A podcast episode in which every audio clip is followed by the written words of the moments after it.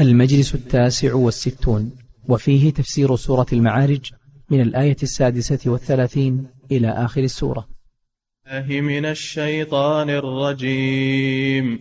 فما للذين كفروا قبلك مهطعين. عن اليمين وعن الشمال عزين.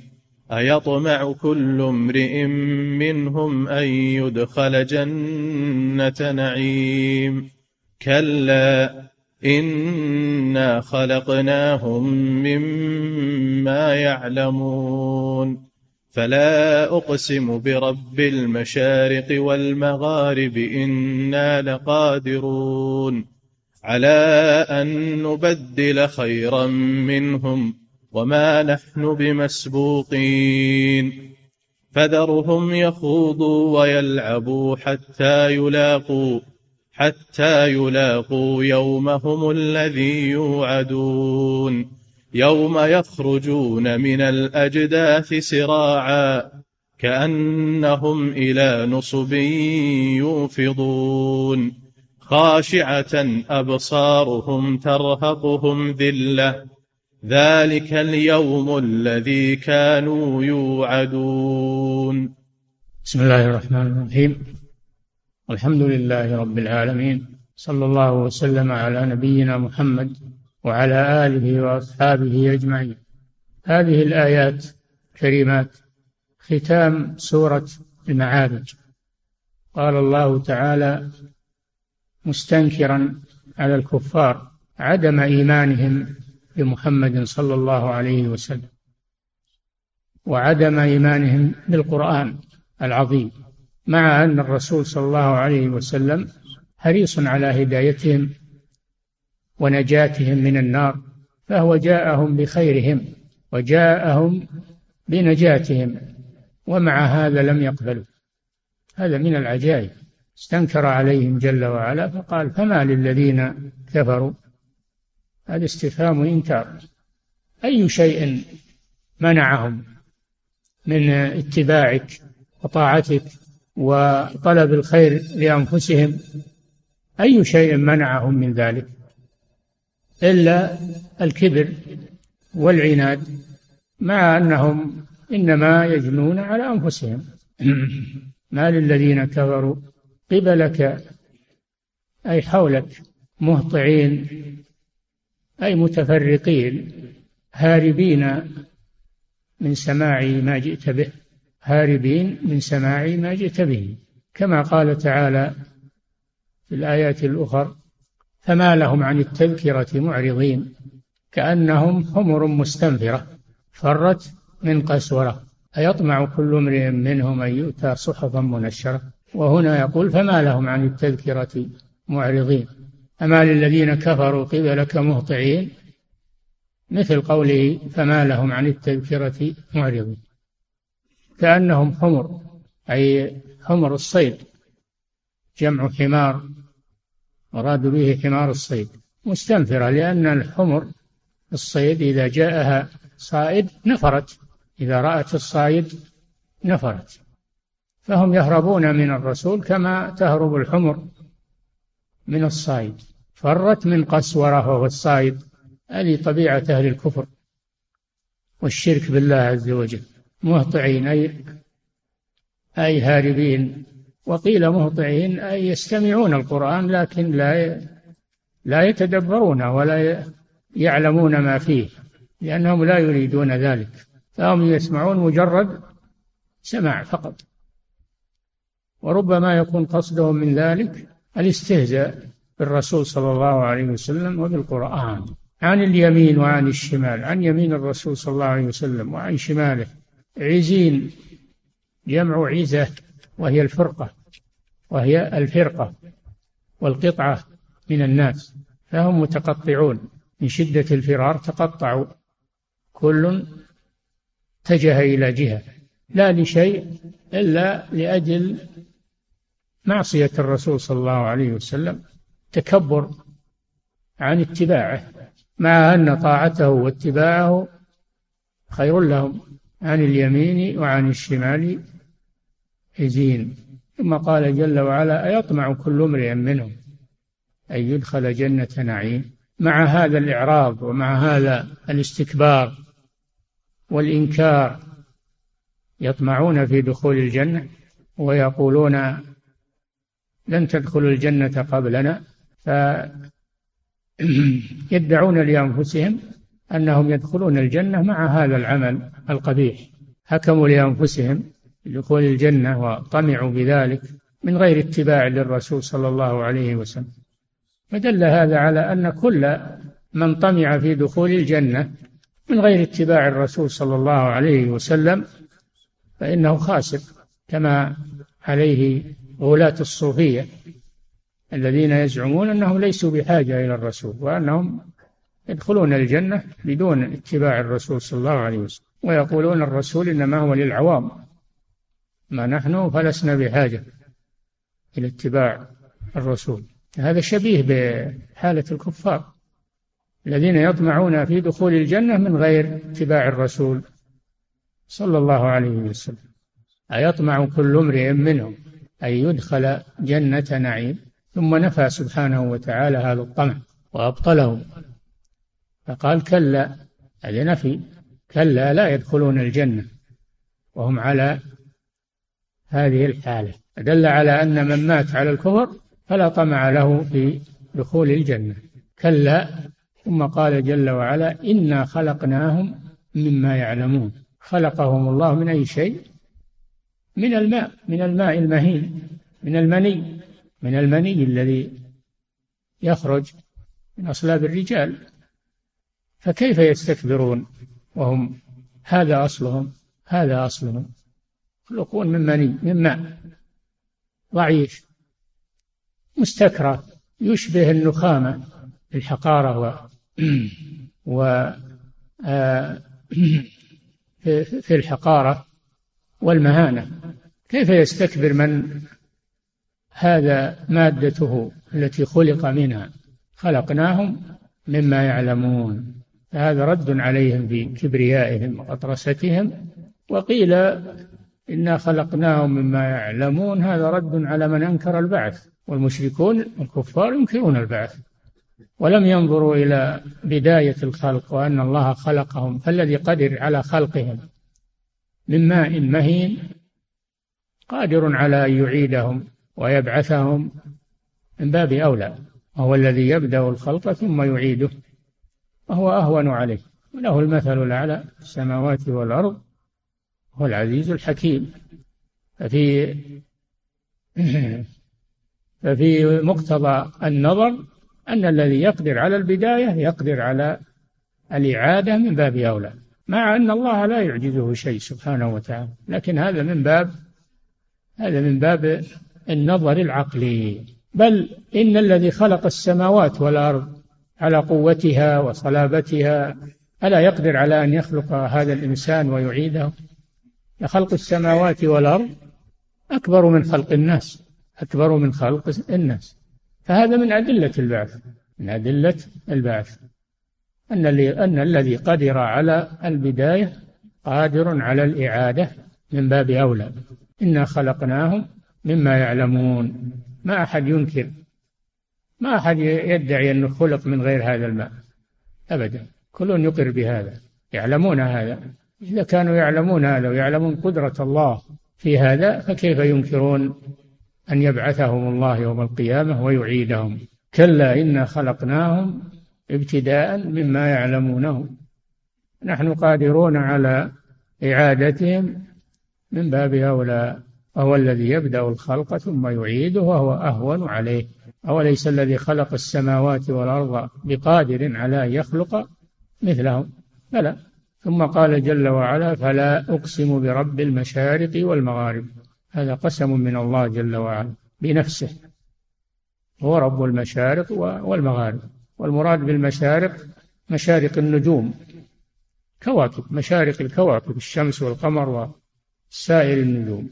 والمغارب مغارب النجوم. مغارب النجوم. هذه من العجائب من عجائب قدرة الله جل وعلا. وقيل المراد بالمشارق والمغارب منازل الشمس في السنة. كل يوم لها منزلة حتى تستكمل المنازل في 360 يوما. تمام السنة.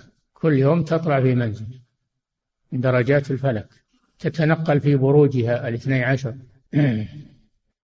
حتى تتكامل. كل يوم لها مشرق. كل يوم لها مغرب. هذا من العجائب. عجائب قدرة الله سبحانه وتعالى. لذلك أقسم برب المشارق والمغارب لأن هذه أعظم من أعظم الآيات وهو لا يقسم إلا بشيء عظيم فيه سر.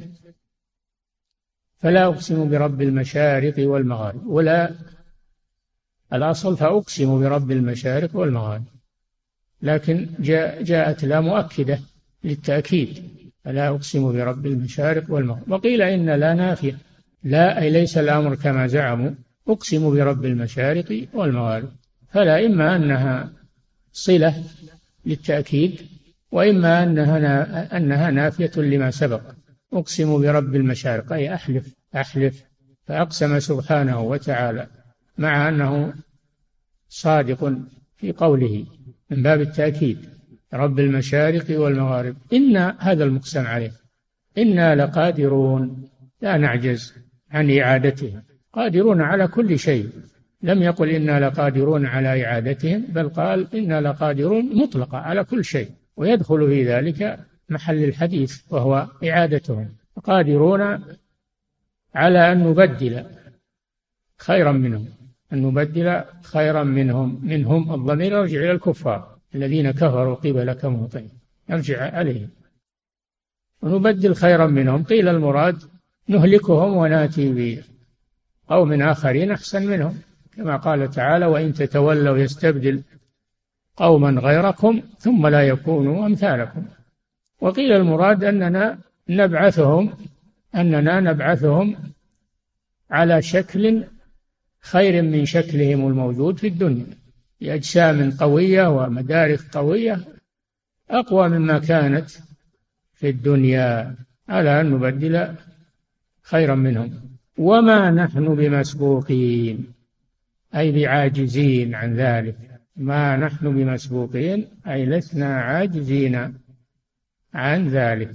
أو أنهم يسبقوننا ويفوتوننا بل نحن محيطون بهم قادرون عليهم. وهم في قبضتنا وما نحن بمسبوقين. ثم قال لنبيه صلى الله عليه وسلم فذرهم يخوضوا ويلعبوا يعني أنت بلغتهم الرسالة وأقمت عليهم الحجة ولا تملك هدايتهم. الهداية بيد الله فالذي على الرسول صلى الله عليه وسلم هو البلاغ. إن عليك إلا البلاغ. ذرهم لنا نتولى شأنهم. قالوا وهذا قبل أن يفرض أن يفرض الجهاد في سبيل الله. هذا قبل أن يفرض. يوم كان النبي صلى الله عليه وسلم في مكة فهو مقتصر على البلاغ. أما لما هاجر إلى المدينة ووجد المسلمون والأنصار والقوة أمر بالجهاد. بعد الدعوة أمر بالجهاد في سبيل الله. يخوضوا ويلعبوا ذرهم يخوضوا ويلعبوا في دنياهم. ويلهوا عن الآخرة ويغفلوا عن الآخرة. ويأكلوا ويشربوا ويتمتعوا وأمامهم النار والعياذ بالله. والذين كفروا يتمتع والذين كفروا يتمتعون ويأكلون والنار كما تأكل الأنعام والنار مثوى لهم. النار مثوى لهم. يتمتعون ويأكلون كما تأكل الأنعام والنار مثوى لهم والعياذ بالله. مهما طالت أعمارهم ومهما أوتوا في الدنيا من النعمة ومن القوة فإنه سيزول عما قريب. فهذا وعيد لهم هذا وعيد لهم ذرهم وعيد ذرهم يخوضوا ويلعبوا حتى إلى بمعنى إلى حتى يلاقوا أي إلى أن يلاقوا يومهم الذي يوعدون يوم القيامة ويوم البعث يوم البعث والنشور. لأنه لا بد أن يلاقوا هذا. ولا مهرب لهم منه ولا خلاص لهم منه حتى يلاقوا يومهم الذي يوعدون. وعدهم الله به على ألسن رسله وهو يوم القيامة والبعث والنشور. فإنهم لم يخلقوا عبثا ولن يتركوا سدى أبدا. تراهم يخوضوا ويلعبوا حتى يلاقوا يومهم الذي يوعدون. متى؟ يوم يخرجون من الأجداث يوم يخرجون بدل من يومهم. يخرجون من الأجداث أي من القبور. يخرجون من الأجداث أي من القبور. يبعثهم الله جل وعلا من قبورهم. تنبت أجسامهم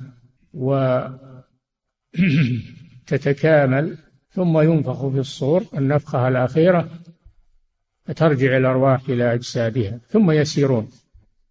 ثم نفخ فيه أخرى فإذا هم قيام ينظرون. تنفخ تعاد الأرواح إلى أجسامها ثم يسيرون إلى المحشر. ولا أحد يتخلف أو يختفي. ما أحد يتخلف ولا أحد يختفي. ولا أحد يمكث في القبر. هل يخرجون قهرا؟ يخرجون قهرا عليه. حتى إن الكافر يقول يا ليتني كنت ترابا. تمنى أنه, أنه بقي التراب ولا من شدة ما يلقى ويخرجون من الأجداث. سراعا يمشون سراعا جمع سريع. يتجهون إلى المحشر. لا يتخلف منهم أحد. يكون من الأجداث سراعا. كأنهم إلى نصب يوفضون. صفة مسيرهم من القبور إلى المحشر. كالذين يسرعون إلى نصب. قيل المراد بالنصب الصنم لأنهم كان لأن المشركين كانوا يتسارعون إلى الأصنام أيهم يصل إليها أولا فيتمسحون بها ويتبركون بها ويتقاذفون عليها بأجسامهم فهم يسرعون إلى المحشر كما يسرعون إلى الأصنام ينساقون انسياقا كأنهم إلى نصب وهو الصنم. كما قال جل وعلا في المحرمات وما ذبح على النصب وهو الصنم أنهم كانوا يذبحون على الأصنام وهي حجارة يذبحون عليها تقربا إليها كأنهم إلى نصب يوفضون أي يمشون مسرعين وقيل المراد بالنصب العلم الذي يكون للجند يسيرون خلفه. فكأنهم يسيرون خلف علم يلتفون حوله ولا يتخلف أحد. قرئ نصب بضم النون والصاد وقرئ نصب بفتح النون وإسكان الصاد والمعنى واحد. خاشعة أبصارهم هذه حال حالهم عند المسير. خاشعة يعني ذليلة لا ينظرون إلى فوق من الذلة والخوف. خاشعة أبصارهم. ترهقهم ذلة كل هذه صفاتهم وهم يمشون إلى المحشر. ترهقهم أي تغشاهم الذلة والخزي والعار والعياذ بالله من هول ما يلقون ومن شناعة ما خلفوا وعملوه في الدنيا. ذلك اليوم الذي كانوا يوعدون. هذا اليوم الذي وصفناه ووصفنا حالهم فيه هو اليوم الذي كانوا يوعدونه وكذبوا به. أخبرتهم عنه الرسل ولكنهم كذبوا به واستبعدوه استبعادا عجيبا. عجزوا الله عز وجل أن أن يعيدهم. وجحدوا هذا. أئذا كنا عظاما ورفاتا أئنا لمبعوثون خلقا جديدا. استنكار منهم. فهم عجزوا الله عز وجل. كذبوا رسله. جحدوا البعث والنشور. حتى أتاهم هذا اليوم وهم على غير استعداد له. وجاءهم ما لم يكونوا يحتسبون. بدا لهم من الله ما لم يكونوا يحتسبون. فهذه حالهم والعياذ بالله. كل هذا بسبب أنهم تكبروا عن الحق وعصوا الرسول صلى الله عليه وسلم واستبعدوا البعث والنشور والجزاء والحساب. استبعدوا هذا. فماذا تكون حالهم حينئذ؟ نسأل الله العافية. ذلك اليوم الذي كانوا يوعدونه. حصل ووقع كما أخبرت به الرسل عليهم الصلاة والسلام فبطل بذلك إنكارهم واستبعادهم له. بهذا انتهى انتهت هذه السورة العظيمة ما فيها من الآيات العجيبة تقرير الرسالة وتقرير البعث. والنشور تقرير الجزاء والحساب فهي سورة عظيمة. وبيان حالة الإنسان صفات الإنسان إذا لم يهتدي كيف تكون أحواله. ففي هذه السورة من عجائب آيات الله الشيء الكثير. لمن يتأمل ويتدبر ويتعظ بآيات الله سبحانه وتعالى. نعم. صلى الله وسلم على نبينا محمد على آله وأصحابه أجمعين. صلى الله إليكم سماحة الوالد. يقول السائل ما وجه كون مسبوقين بمعنى عاجزين؟ وجهها كيف؟ ما وجهه؟ مسبوق يعني عاجزين عن عن عن بعثهم وإعادتهم. نعم هذا معنى مسبوقين. أي عاجزين عن بعثهم وإعادتهم. نعم. أحسن الله إليكم سماحة الوالد. يقول السائل هل يجوز لولي أمر المرأة أن يمنع من تحت يده من النساء من الزواج من رجل مستقيم بسبب أن الرجل من بلد غير بلد المرأة؟ ربما يكون هناك اعتبار مستقيم وصالح لكن يكون هناك اعتبارات أخرى تجعل الزواج غير مناسب. قد لا يكون من صالح المرأة أنها تكون تتزوج من رجل من بلد آخر تبعد عن أهلها وعن وليها ينظر في مصالحه. ما ندري وش السبب. قد يكون أن المصلحة أن الولي لاحظ أن زواجها من رجل من غير بلدها يحصل فيه ضرر عليها في المستقبل. نعم. أحسن الله إليكم. سماحة الوالد يقول السائل ما حكم رفع الإصبع عند قول لا إله إلا الله وحده لا شريك له؟ له الملك وله الحمد وهو على كل شيء قدير. في خاتمة التسبيح والتحميد والتكبير في الذكر بعد الصلاة. ما ما ورد أن يرفع الأصبع في هذا إنما ورد أن تعقد الأصابع لعد التسبيحات. تعقد الأصابع لعد التسبيحات. ما أنه ترفع هذا في التشهد رفعها في التشهد في الصلاة. نعم. أحسن الله عليكم سماحة الوالد. يقول السائل يوجد من الرقاة من يقرأ على المرضى آيات مخصوصة من القرآن الكريم. كأن يقرأ على المصاب بالعين ويكرر قوله تعالى عين جارية ويقرأ على من تقل رغبته في أكل الطعام ويكرر قوله تعالى كل الطعام كان حلا لبني إسرائيل ويكرر على من يشعر في ألم في رقبته بقوله تعالى فك رقبة. فما حكم ذلك؟ هذا لا مناسبة له. هذا اختيار لا مناسبة له. هذه الآيات لا تتناسب مع عين جارية اللي يقرأ على المصاب بالعين ما له مناسبة. عين الجارية هذه الجنة. لكن سورة سورة الفلق هي المناسبة. من شر حاسد إذا حسد سورة الفلق. وإن يكاد الذين كفروا ليزلقونك بأبصارهم هذه أيضا مناسبة. فيؤتى بالآيات التي التي فيها ذكر الإصابة بالعين.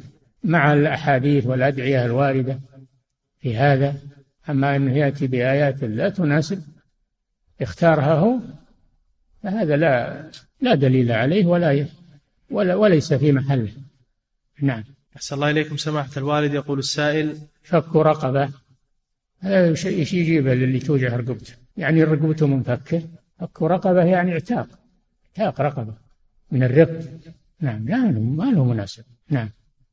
أحسن الله إليكم سماحة الوالد. يقول السائل كيف يكون حال المؤمنين الموحدين في يوم القيامة؟ كما ذكر الله سبحانه وتعالى إن المتقين في جنات ونهر في مقعد صدق عند مليك مقتدر إن المتقين إن للمتقين عند ربهم جنات النعيم. إن المتقين في جنات وعيون. والآيات في هذا كثير. هذه حالهم يوم القيامة. وتسهل عليهم الأهوال يوم القيامة. تسهل عليهم الأهوال يوم القيامة خلاف المشركين والكفار فإنهم يقعون في الأهوال الشديدة. نعم. أحسن الله إليكم. سماحة الوالد يقول السائل كيف يكون الرد على من يزعم أن علماء السنة وأهل الحديث قد انقرضوا في هذه الأزمنة ولم يبق إلا أهل الآراء واليقيسة؟ نعم. الميدان موجود دوروا لنا من المحدثين المؤهلين دوروا لنا. ما فيه إلا ناس يطالعون في الكتب ويجيبون ما ما قرأوا. قد يكون صحيحا وقد يكون خطأ. قد يكون فهمهم صحيحا وقد يكون فهمهم خاطئا. فما بقي ما فيما نعلم يعني. ما نحيط بالناس لكن فيما نعلم أنه ما بقي من المحدثين بالمعنى الصحيح. ما بقي هاتوا لنا. نعم. أحسن الله إليكم سماحة الوالد. يقول السائل ما هو الفرق بين الهدية والهبة؟ لا فرق بينهما إلا أن الهدية قد يكون يراد بها يراد بها هدية الثواب وأن يرد عليه أكثر منها. خلاف الهبة فلا يقصد منها ذلك. نعم. أحسن الله إليكم. سماحة الوالد يقول السائل لي أخت تصلي ولكنها لا تلبس الحجاب الشرعي وفي بعض الأحيان تغضب غضبا شديدا وتصرخ في وجه والدي. وتهددهم بالضرب فما نصيحتكم لهذه الأخت؟ وبماذا توجهوننا؟ وهل يجوز لنا أن نرقيها؟ ووالدي لا يريدون أن يستعملوا معها القوة خوفا من أن تهرب من البيت. هذه عندها خير وعندها شر. كونها تصلي تحافظ على الصلاة هذا خير. كونها تصرخ في وجه والديها وتسيء إليهم فإن كان هذا باختيارها فهذا معصية عقوق. عليها أن تتوب إلى الله عز وجل. وإن كان هذا بغير اختيارها كما ذكرت أنها مصابة تحتاج إلى رقية فإنها لا تؤاخذ لأنه بغير اختيارها. نعم. أحسن الله إليكم سماحة الوالد. يقول السائل لي أخ يعيش في فرنسا ويريد الزواج ولكن في تلك البلاد يقدمون العقد المدني على العقد الشرعي وهو يسأل هل يجوز له أن يعقد في تلك البلاد بالعقد المدني أولا؟ قبل العقد الشرعي؟ المسلم لا يعقد إلا العقد الشرعي والعقد المدني أنا لا أعرفه مدري لكن المسلم يعقد العقد الشرعي ولا تحل له المرأة إلا بالعقد الشرعي. نعم. أحسن الله إليكم سماحة الوالد. يقول السائل بعض الناس عندما تكلفه بعمل معين ثم تحرصه على هذا العمل يقول وكل الله. فهل هذه اللفظة صحيحة؟ ما بالتأكيد يعني لا بأس بذلك. من باب التأكيد يعني توكل على الله وثق أني سأحصل أو سأقوم بهذا العمل. نعم. أحسن الله إليكم سماحة الوالد. يقول السائل هل يجوز صيد الحمار وكذلك شراؤه وبيعه؟ صيد الحمار حمار الوحش. نعم صيد الحمار حمار الوحش نعم. وأما حمار الأهلي فهو حرام لا يجوز صيده. هو ليس من الصيد ولا يحل الصيد. إن كان قصده أنه إذا نفر الحمار الأهلي أنه يستعمل معها الشيء الذي يمسكه الشيء الذي يمسكه للناس فلا بأس بذلك. أما إن كان قصده أن حكمه حكم الصيد لا. حرام ولا ولا يكون حكمه حكم الصيد. وأما بيعه يجوز بيع الحمار يجوز بيع الحمار الأهلي نعم. صلى الله عليكم سماحة الوالد. يقول السائل هل يجوز أك... هل يجوز أكل الحمار الوحشي؟ نعم. يقول أحسن الله عليكم هل يجوز أكل الحمار الوحشي؟ هذه أسئلة غريبة.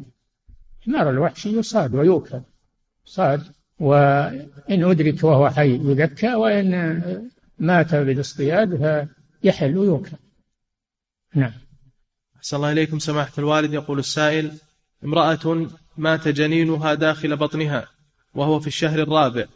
فما الأحكام المترتبة على ذلك من حيث دفن الجنين والصلاة عليه وطهارة المرأة وصلاتها؟ إذا تم الجنين أربعة أشهر في بطن أمه فإنه تكون قد نفخت فيه الروح. فإذا سقط بعد أربعة أشهر فإنه يعامل معاملة الجنايز. يغسل ويكفن ويصلى عليه. معاملة الجنائز لأنه نفخت فيه الروح. نعم. أحسن الله إليكم سماحة الوالد. يقول السائل بالنسبة لصلاة الكسوف والخسوف هل يلزم المصلي أن يستوفي كل وقت الكسوف أم يصلي ما تيسر له؟ ثم يلزم المسجد للذكر والاستغفار حتى ينجلي ذلك. يطيل الصلاة يطيل الصلاة حتى ينجلي الكسوف. يبدأ مع بداية الكسوف تبدأ الصلاة مع بداية الكسوف وتنتهي مع نهايته قوله صلى الله عليه وسلم صلوا وادعوا حتى ينكشف ما بكم. إذا رأيتموه أي الكسوف فصلوا وادعوا حتى ينكشف ما بكم. فوقت صلاة الكسوف هو وقت الكسوف بداية ونهاية. لكن لو قدر أنه سلم يظن أن الكسوف قد انجلى. تبين أنه باقي ما انجلى إنهم يشتغلون بالاستغفار والدعاء ولا يعيدون الصلاة. يكررونها مرة ثانية. نعم. أحسن الله إليكم. سماحة الوالد يقول السائل أسمع بعض المصلين عند الانتهاء من الصلاة يقولون من ضمن الأذكار رب قني عذابك يوم تبعث عبادك. فهل لذلك أصل؟ أسمع. يقول ربي قني عذابك. يسمع بعد أحسن الله يقول أسمع بعض المصلين بعد الانتهاء من الصلاة. يقولون من ضمن الأذكار رب قني عذابك يوم تبعث عبادك. يقول فهل لذلك أصل؟ وما حكم المداومة عليه بعد الصلاة؟ هذا دعاء صحيح. هذا دعاء صحيح. لا بأس به لكن لا يداوم عليه. لا يداوم عليه. لا يداوم إلا على الأذكار الواردة. أما والأدعية الواردة. أما الدعاء الذي لم يرد في بعد الصلاة تخصيصه فإذا قاله مرة أو بعض المرات لا بأس لكن لا يداوم عليه. نعم. أحسن الله عليكم سماحة الوالد. يقول السائل بعض الناس اليوم ينادون بمنع زواج الصغيرات من النساء ويطلبون أن يكون حد سن الزواج الأدنى ثمانية عشر سنة. فما رأيكم في ذلك؟ هذا قول باطل. رده الكتاب والسنة والإجماع. يجوز أن تزوج الصغيرة إذا كان هذا من حظها وأصلح لها. يجوز أن ليس لزواج المرأة سن معين. والنبي صلى الله عليه وسلم تزوج عائشة وهي بنت عقد عليها وبنت ست سنين ودخل بها وبنت تسع صغيرة. والله جل وعلا قال وأنكحوا الأيام منكم. هذا مطلق. لم يحدد سن للزواج لا للزوج ولا للزوجة لم يحدد. ما دام أنه أيم ليس متزوجا فيزوج. حماية له فتحديدهم الزواج. بسن هذا قول باطل ولا دليل عليه. وهذا تعطيل للزواج في الحقيقة. هم يريدون يعرقلوا الزواج. فهذا من جملة ما يعرقلون به الزواج. نعم. أحسن الله إليكم سماحة الوالد. يقول السائل هل يؤخذ هل تؤخذ الأحكام الفقهية من مذهب أبي حنيفة رحمه الله؟ أم يترك نظرا لأن مذهبه يقوم على الرأي ولا يعتمد على الدليل؟ وخصوصا أنه رمي بالإرجاء. يا إخوان اتركوا الأئمة لا تتعرضوا لهم. أبو حنيفة من كبار الأئمة وهو أقدم الأئمة الأربعة وهو من أتباع التابعين. بعض العلماء يقول من التابعين أدرك الصحابة. لكن الصحيح أنه لم يدرك الصحابة وإنما أدرك التابعين فهو من أتباع التابعين رحمه الله. وهو فقيه والفقه هو الفهم في كتاب الله وسنة رسوله صلى الله عليه وسلم. فهو إمام جليل ولكن هو وغيره يجتهدون يصيبون ويخطئون فيؤخذ من اجتهادهم وفقههم ما يوافق الدليل. أبو حنيفة وغيره يؤخذ من اجتهاده ما وافق الدليل. ليس هذا خاصا بأبي حنيفة. كانك تقول انه رمي بالإرجاء وش اللي باعث لهذا تبعث هذه الأمور هذه؟ في جانب إمام جليل من أئمة المسلمين. نعم. أحسن الله إليكم سماحة الوالد. هذه سائلة من فرنسا تقول زوجي تارك للصلاة. نعم.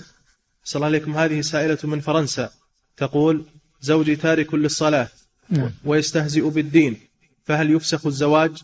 وكيف طريقة الفسخ؟ علما بأنني أعيش في دولة كافرة. الزواج إذا تم وانعقد ما يفسخ إلا على يد الحاكم الشرعي. على يد الحاكم الشرعي ينظر فيه. ما كل يفسخ الزواج إلا القاضي. نعم. أحسن الله إليكم سماحة الوالد. تقول السائلة امرأة طهرت من حيضها قبل المغرب فهل تقضي الظهر والعصر أم تقضي العصر فقط؟ امرأة. أحسن الله إليكم. تقول امرأة طهرت من حيضها قبل المغرب فهل تقضي الظهر والعصر أم تقضي العصر فقط؟ نعم لا تقضي الظهر والعصر لأنها طهرت في آخر وقت الصلاتين لأن الصلاتين وقتهما واحد عند العذر. وقتهما عند العذر وقت واحد. المغرب والعشاء و والمغرب والعشاء والظهر والعصر. عند الضرورة وقتهما واحد. فإذا طهرت في آخر وقت الأخيرة صلت معها الأولى في حكم الجمع بين الصلاتين. نعم. أحسن الله إليكم. سماحة الوالد يقول السائل يقول بعض الناس اختلاف العلماء رحمة فهل هذه المقولة صحيحة؟ الاختلاف ما فيه رحمة الاختلاف عذاب والفرقة عذاب. والرحمة في الاتفاق والاجتماع. ولا يزالون مختلفين إلا من رحم ربك. يعني فلم يختلفوا. الذين رحمهم الله لم يختلفوا. فالاختلاف مذموم. ولكن الاجتهاد إذا كان الاختلاف اختلاف اجتهاد فهذا ينظر ما قام عليه الدليل ويؤخذ به. ويترك ما خالف الدليل. نعم. أحسن الله إليكم سماحة الوالد. يقول السائل هل يجوز لامرأة أن تسافر لوحدها؟ من جدة إلى الرياض لأن زوجها مقيم في الرياض وهي تدرس في جدة. هل يقول أحسن عليكم هل يجوز لامرأة أن تسافر لوحدها من جدة إلى الرياض؟ لأن زوجها مقيم في الرياض وهي تدرس في جدة علما بأن مدة سفرها في الطائرة ساعة أو ساعة ونصف. الرسول صلى الله عليه وسلم قال لا يحل لامرأة تؤمن بالله واليوم الآخر أن تسافر إلا ومعها ذو محرم فأنت تقول يحل لها والرسول يقول لا يحل. هذا لا يجوز. لا تسافر إلا مع محرم في الطائرة في السيارة على الدواب على قدميها. الحديث مطلق. ما حدده بمركوب خاص. حديث عام لكل زمان وكل مكان. والمحرم فيه مصلحة للمرأة وصيانة للمرأة وحماية للمرأة. في الطائرة وفي غيرها. لا نخالف قول الرسول صلى الله عليه وسلم بتعليلات باردة. يقول السفر قريب والمرأة مع جماعة وما أشبه ذلك. ونعارض قول الرسول صلى الله عليه وسلم لا يحل لامرأة تؤمن بالله واليوم أن تسافر إلا ومعها ذو محرم مطلق. ما ما استثنى الرسول صلى الله عليه وسلم شيئا. والمرأة تحتاج إلى المحرم. وهي في الطائرة وهي في السيارة وهي مع جماعة. الجماعة هم محارم لها. هم محارم لها نعم. صلى الله إليكم سماحة الوالد. يقول السائل هل الواجب على طالب العلم بيان خطر الرافضة وعدوانهم لأهل السنة في المساجد ووسائل الإعلام؟ إذا حصل منهم ضرر أو حصل منهم مخالفة فيرفع بأمرهم إلى ولاة الأمور. يرفع بأمرهم إلى ولاة الأمور. فيمنعون الضرر. نعم. أحسن الله إليكم سماحة الوالد. يقول السائل هل البسملة من الفاتحة؟ وهل لا بد من قراءتها في الصلاة عند قراءة سورة الفاتحة؟ الصحيح أن أن البسملة آية مستقلة ليست من الفاتحة ولا غيرها من السور. إلا ما جاء في سورة النمل إنه من سليمان وإنه بسم الله الرحمن الرحيم فهي بعض آية من سورة النمل. أما ما عدا ذلك فهي آية مستقلة من القرآن. وليست من الفاتحة. فالإتيان بها قبل الفاتحة أو قبل غيرها من السور سنة. تركها لا يضر ولا يؤثر على الصلاة. هذا مذهب الجمهور. ومن العلماء من يرى أنها من الفاتحة. فعلى هذا تجب قراءتها ولا تصح الصلاة بدونها. لكن هذا قول مرجوح. نعم. أحسن الله إليكم سماحة الوالد. يقول السائل أريد استخراج تأشيرة عامل. وأنا ليس لي حاجة بالعامل؟ يقول أحسن الله إليكم أريد أن أستخرج تأشيرة عامل. وأنا ليس لي وأنا ليس لي حاجة بالعامل. وإنما قصدي المتاجرة بها وعرضها للبيع. فما حكم عملي هذا؟ هذا يتبع النظام نظام الاستقدام ونظام العمل. وهم لا يسمحون بأخذ التأشيرة إلا لمن يريد عامل يشغله عنده. لا يسمحون إنك تجيب عامل وتشغله عند غيرك وتأخذ عليه دراهم. لا يجيزون لك أن تبيع التأشيرة. كله مخالف للنظام. نعم. أحسن الله إليكم سماحة الوالد. يقول السائل إذا كان طالب العلم يرجح مسألة من المسائل وهناك من العلماء من أفتى بغيره والفتوى على خلافه فهل إذا سئل عن هذه المسألة يجيب بقول العلماء أم بقوله؟ وهل تبرأ الذمة بذكر فتوى غيره وهو يرجح عكسها من المسائل الاجتهادية. إذا كان إنهم نهل ترجيح يعرف الدليل ويعرف الترجيح ويقارن بين الأقوال عنده أهلية لهذا فيفتي بما ترجح لديه ولا عليه من الناس يفتي لأنه ما تبرأ ذمته إلا بهذا. يفتي بما ترجح لديه بالدليل. ولا عليه أن فلان أفتى بكذا وكذا. السائل يقبل أو ما يقبل بكيف أن تفتوا بما تبرأ به ذمتك. وتبرأ به ذمة السائل. فإن قبل فالحمد لله وإما قبل فالمسؤولية عليه. نعم. أحسن الله إليكم سماحة الوالد. يقول السائل هل أم زوجة أبي وأخواتها محرم؟ نعم. يقول هل أم زوجة أبي وأخواتها محرم لي؟ هل؟ يقول أحسن الله إليكم هل أم زوجة أبي وأخواتها محرم. لا, لا ما هم محرم لك. ما هم محرم لك. أم زوجة أبيك محرم لأبيك. أما أنت فليس لك بها علاقة.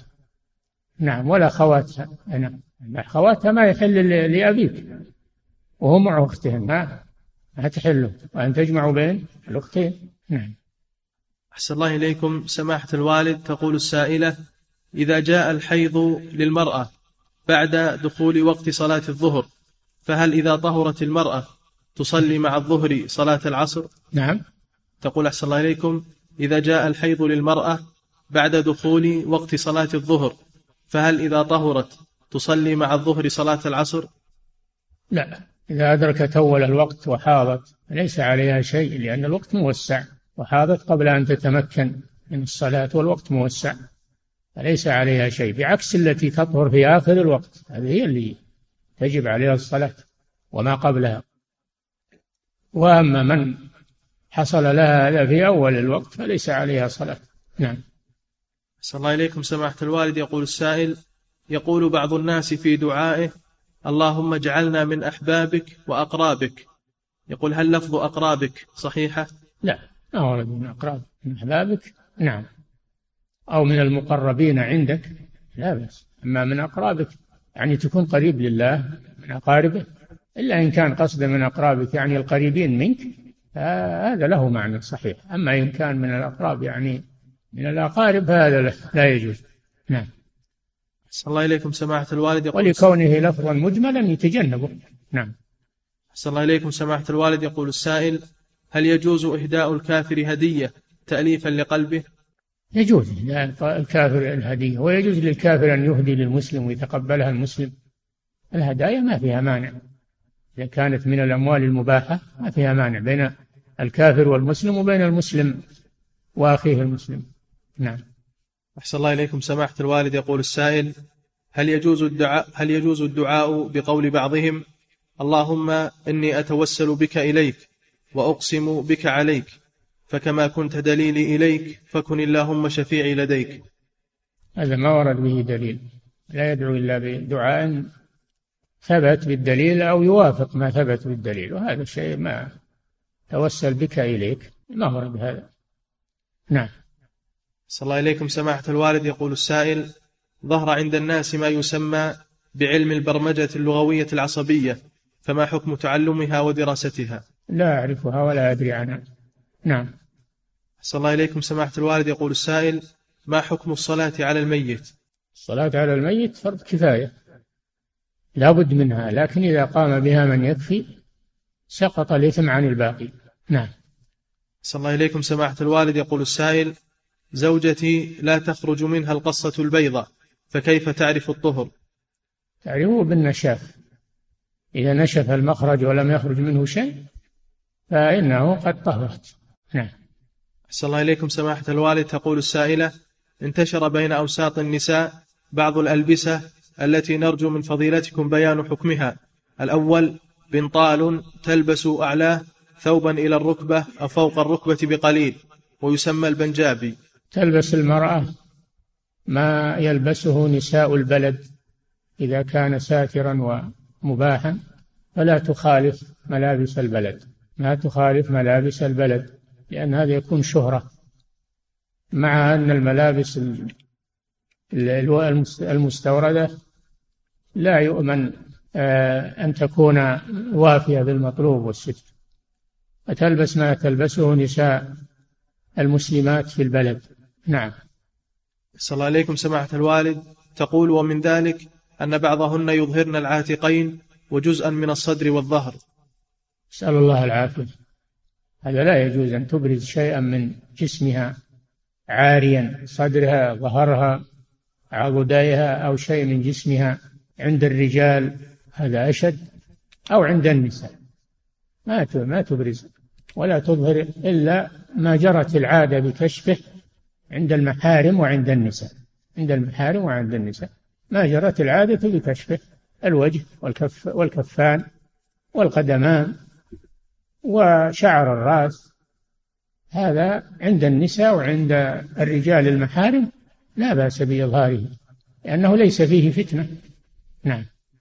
أحسن الله إليكم سماحة الوالد. تقول ومن ذلك قطعة صوف أسود يلف عليها الشعر. نعم. تقول قطعة, قطعة صوف أسود يلف عليها الشعر. إذا كان هذا من باب التزوير وأن هذا هذه القطعة يشتبه أنها من شعر الرأس وهي ليست منه هذا لا يجوز. فيه تدليس وفيه تلبيس. وإذا كان القصد أنها تجمع شعر الرأس إلى خلفه وتشده بحيث يكون حجمه مثل حجم رأس آخر كأن لها كأن لها رأسين فهذا هو الكاسيات العاريات. رؤوسهن كأسنمة الوقت المائلة. لا يدخلن الجنة ولا يجدن ريحا. المرأة تصلح شعرها وتستره عن الرجال وتتجنب هذه المحدثات وهذه المستوردات. نعم. أحسن الله إليكم. سماحة الوالد يقول السن يقول السائل هل من السنة أن أختن ابنتي؟ ختان الم... الإناث سنة أما ختان الذكور هذا واجب. لكن لا تختنها هي وهي ما تحسن.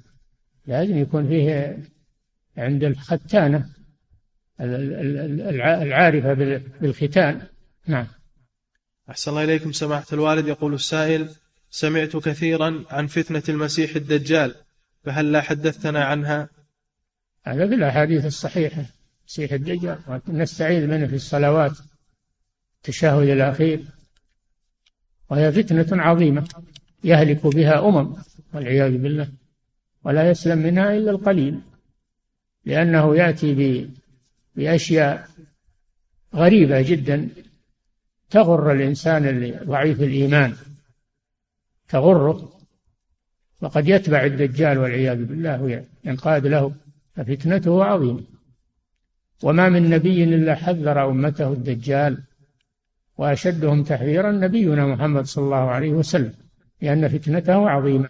نعم. صلى الله إليكم سماحة الوالد يقول السائل كيف السبيل إلى المحافظة على قيام الليل؟ أول شيء النية. إذا نويت هذا وعزمت عليه وعودت نفسك عليه فإن هذا يعينك على قيام الليل تعتاده. ثانيا النوم مبكرا. تنام من أول الليل من أجل أن تقوم في آخره. ثالثا تجعل عندك منبه في الساعة مثلا إذا حان الوقت الذي تريده ينبهك على القيام. نعم. أحسن الله إليكم سماحة الوالد. يقول السائل هل يعتبر بقاء أخت زوجتي عندي في البيت عدة أيام وأبنائي صغار وقد تخرج أمهم من البيت فهل يعتبر بقاؤها في البيت خلوة محرمة؟ إذا كان فيه أبناء والأبناء يميزون من المميزين تزول بهم الخلوة. والخروج إذا كان خروجا طويلا مثل المدرسات اللي يروح يدرسن ولا يسافر المدارس بعيدة أو يدرسن ببلاد بعيدة وتاخذ ساعات لا ما يصلح هذا. لكن إذا كان خروجها يسير وترجع مع وجود أحد في البيت تزول به الخلوة لا مانع. نعم. أحسن الله إليكم سماحة الوالد. يقول السائل هل يجوز للمرأة أن تدرس الطب في الجامعة التي فيها اختلاط للضرورة ما في ضرورة يا أخي لا تدرس بالاختلاط. ما في ضرورة وهذا ليس مما يبيح الاختلاط المحرم. نعم. أحسن الله إليكم سماحة الوالد. يقول السائل هل يجوز لي أن أسأل الله تعالى منزلة الصديقية؟ ما في مانع. لكن ما تكتفي بالدعاء بل تأخذ صفات صفات الصديقين.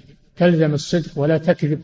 تلزم الصدق دائما ولا تكذب. هذا الصديق. ما يحصل منه كذب أبدا. لا يزال الرجل يصدق ويتحرى الصدق حتى يكتب عند الله صديقا أما أنك تدعو أن الله يجعلك من الصديقين ولا تتصف بصفاتهم فهذا لا ينفعك شيئا. نعم. أحسن الله إليكم سماحة الوالد. يقول السائل ما هي الوصية التي توصون بها طلاب العلم في زمن تلاطم الفتن والشبهات؟ نوصيهم نوصيهم بالتمسك بدينهم والحذر من الفتن ومن دعاة الضلال والأفكار الخبيثة تجنب الجلساء السيئين اختيار الجلساء الصالحين ولزوم لزوم جماعة المسلمين في المساجد في المدارس في آه، الأعمال التي يجتمعون فيها لزوم جماعة المسلمين. ولا يكون مع الناس المنعزلين أو الناس المختفين في في أمكنة لا يظهرون للناس. يحذر من هذا. نعم. أحسن الله إليكم. سماحة الوالد يقول السائل لبست جوربا في الصباح ثم مسحت عليه عند الوضوء لصلاة الظهر وعند صلاة العصر لبست جوربا آخر فوقه فهل يجوز لي المسح على الفوقاني لا.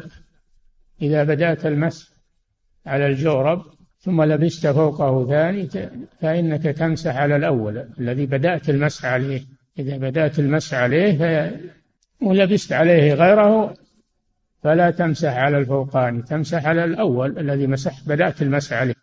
نعم. انتهى والله تعالى أعلم وصلى الله وسلم على